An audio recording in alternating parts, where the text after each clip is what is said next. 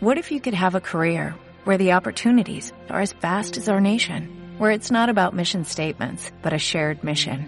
At U.S. Customs and Border Protection, we go beyond to protect more than borders, from ship to shore, air to ground, cities to local communities. CBP agents and officers are keeping people safe.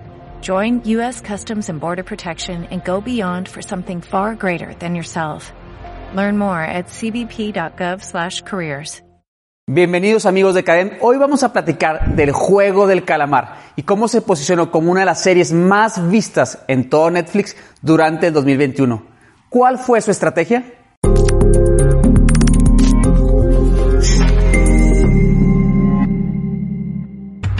Recordemos que Netflix, el pionero del streaming, se había catapultado a sí mismo como un actor principal al invertir en calidad y contenido único amplio repertorio de películas y títulos de espectáculos, una diversa lista de contenidos, variedad de planes de suscripción y un algoritmo inteligente que identificó mejor las preferencias del usuario para ofrecer una experiencia de usuario personalizada y mejorada. Sin embargo, cuando nuevos participantes como Amazon Prime y Disney Plus ingresó a todo este espacio de las plataformas, Netflix fue testigo de una base de suscriptores que se deslizaba fuera de su control. Los planes de suscripción de los rivales parecían desplazar lentamente a Netflix de su posición de líder del mercado. Pero, ¿fue un cambio de juego para Netflix? ¿Cómo lo creo? Vamos a recordar un poco los orígenes de Netflix, que se fundó en 1997 y comenzó como un servicio de alquiler de DVD por correo y hoy es el gigante del entretenimiento. Netflix seguía siendo el rey del contenido Avanzando, el titán del streaming registró récords de suscripciones en la primer mitad del 2020 a raíz de la furiosa pandemia de COVID-19 que confinó a las personas en sus hogares durante un periodo sumamente prolongado. Parecía estar muy cerca por delante de competencia, pero luego, a medida de la pandemia y las restricciones disminuyeron, Netflix observó un progresivo declive en su base de suscriptores, mientras que los rivales parecían ponerse al día. Netflix planeó un crecimiento basado en una estrategia de refuerzo. Y dado que el espacio de transmisión en Estados Unidos estaba saturado, Netflix miró hacia Asia, el gran mercado del Pacífico. La empresa hoy en día invirtió mucho en contenido coreano, japonés e indio. Tuvo una mayor diversidad en toda su lista de contenido. Y la estrategia, la estrategia cumplió y en la segunda mitad del 2021 Netflix Original Squid Game, un thriller distópico basado en Corea del Sur, rompió todos los récords de popularidad y condujo a un enorme salto en la base de suscriptores. ¿Se estaba moviendo la estrategia global de Netflix en la dirección correcta? ¿Tenía Netflix identificado una estrategia comercial confiable en el volátil mundo de la transmisión? La diversidad de contenidos, el amplio repertorio de títulos de películas, espectáculos, documentales, en fin, todos conocemos y gozamos de esta plataforma totalmente. Pero Netflix había comenzado a expandir su base de suscripción de más de 214 millones de membresías en más de 190 países al corte del 2021. Y aunque el gigante del streaming operaba como único en un segmento empresarial, los segmentos se dividieron en cuatro Estados Unidos y Canadá con más de 158 millones de suscriptores. Europa, Medio Oriente y África, América Latina y ese gran mercado potencial de Asia-Pacífico. Pero para inicios de 2021, los números de Netflix venían como se predijo, serían los más bajos en algunos años. La empresa y cito textualmente sus fuentes, estaba al frente del creciente competencia de Disney Plus y Amazon Prime, que cuenta con grandes archivos de contenido para atraer a nuevos suscriptores. Pero en el mundo de la transmisión, el contenido, el contenido es el rey.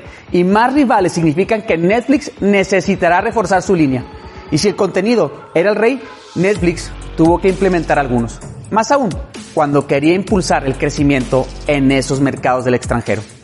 Pero, ¿podía Netflix vencer a la competencia con contenido original? Muy en línea con su estrategia de producir contenido local para el consumo global, en febrero de 2021 Netflix anunció que invertiría medio billón de dólares en la expansión de listas de originales coreanos, películas y espectáculos.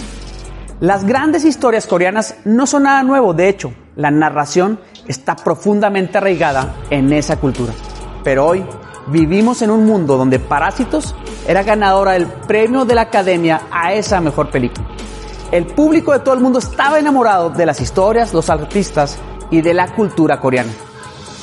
Y es así, con el objetivo de conquistar el mercado asiático, Netflix apostó por el contenido original y lanzó El Juego del Calamar, ese thriller ambientado en Corea a finales de 2021. Y la serie creada por Don Hyuk se basó en 456 concursantes, todos cargados de deudas y desesperados por ganar dinero. Y todos ellos provenientes de diferentes estratos de la sociedad y esperaban que jugaran un conjunto de juegos infantiles con la esperanza de ganar un premio de más de 45 mil millones. El juego del calamar anunció buenas noticias para Netflix y a los 28 días de su debut ya estaba visto por casi 111 millones de suscriptores. La serie obtuvo elogios nada menos que del fundador de Amazon, Jeff Bezos, quien dijo, y lo cito textualmente, Reed Hastings, Ted Sarandos y todo el equipo de Netflix lo hacen bien. Y su estrategia de ser internacional no es fácil y la están haciendo funcionar. Impresionante e inspirador. Y no puedo esperar para ver el programa. Así, de esa manera.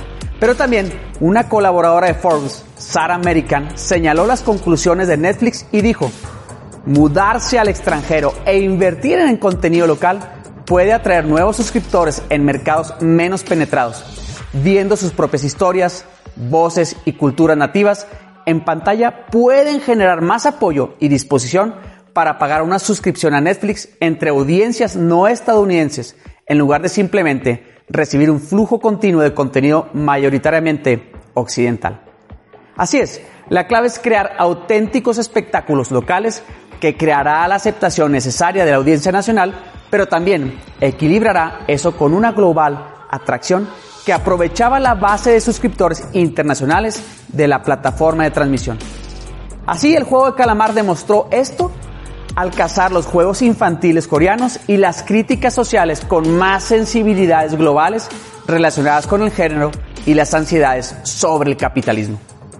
El juego del calamar resultó una propuesta superlativamente rentable para Netflix le costó a Netflix 21.4 millones en producción y vale aproximadamente 900 millones después de la transmisión.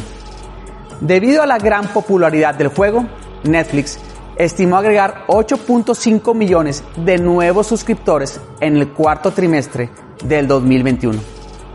Y es así como el titán del streaming generó una estrategia de contenido local que pareció dar frutos.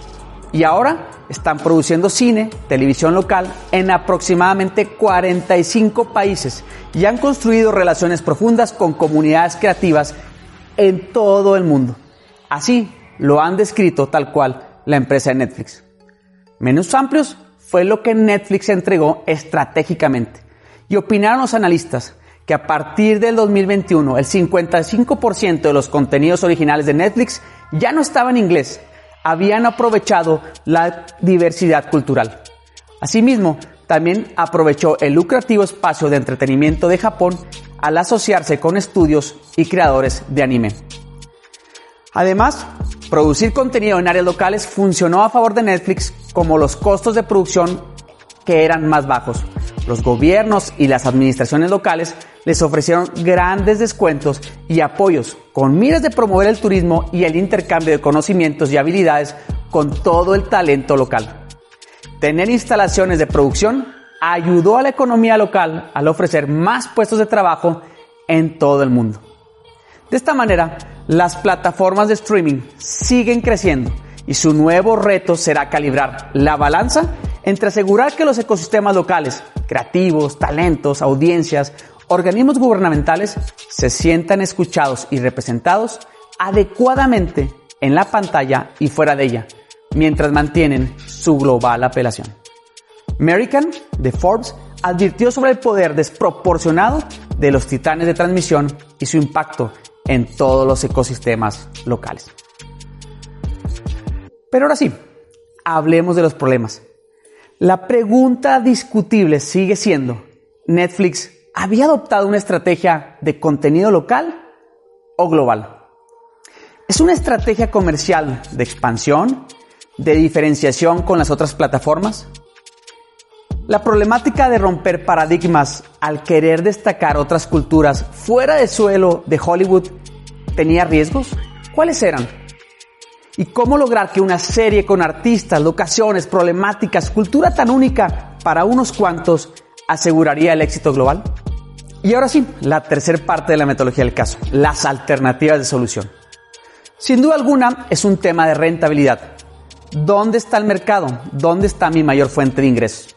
Pero de ahí se desprende la estrategia de centrarnos en el cliente, sus preferencias, sus deseos, ilusiones, y de ahí surge la estrategia local darle al coreano una razón más cercana, de primera mano, para que se siente identificado.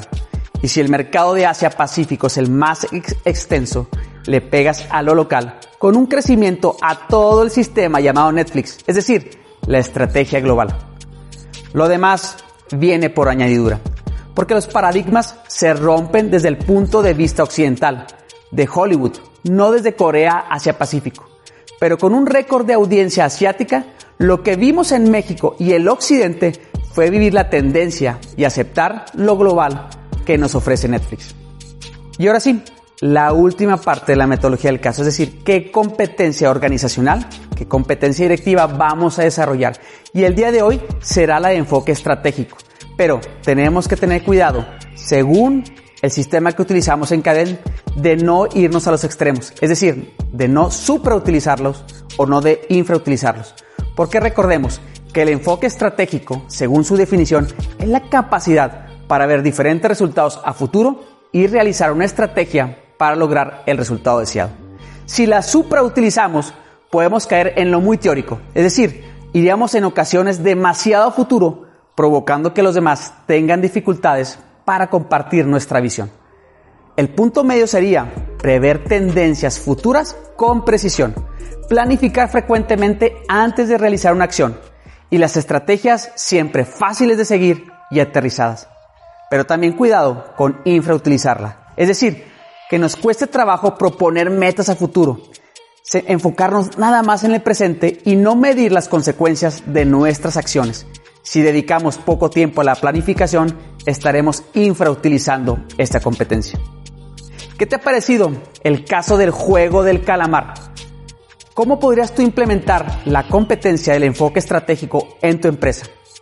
Síguenos para visitar este caso y más que tenemos dentro de nuestro portal de YouTube y dentro de todas nuestras redes sociales. Soy Jorge Espino, soy CEO de Cadem y te invito a que negocies tu éxito.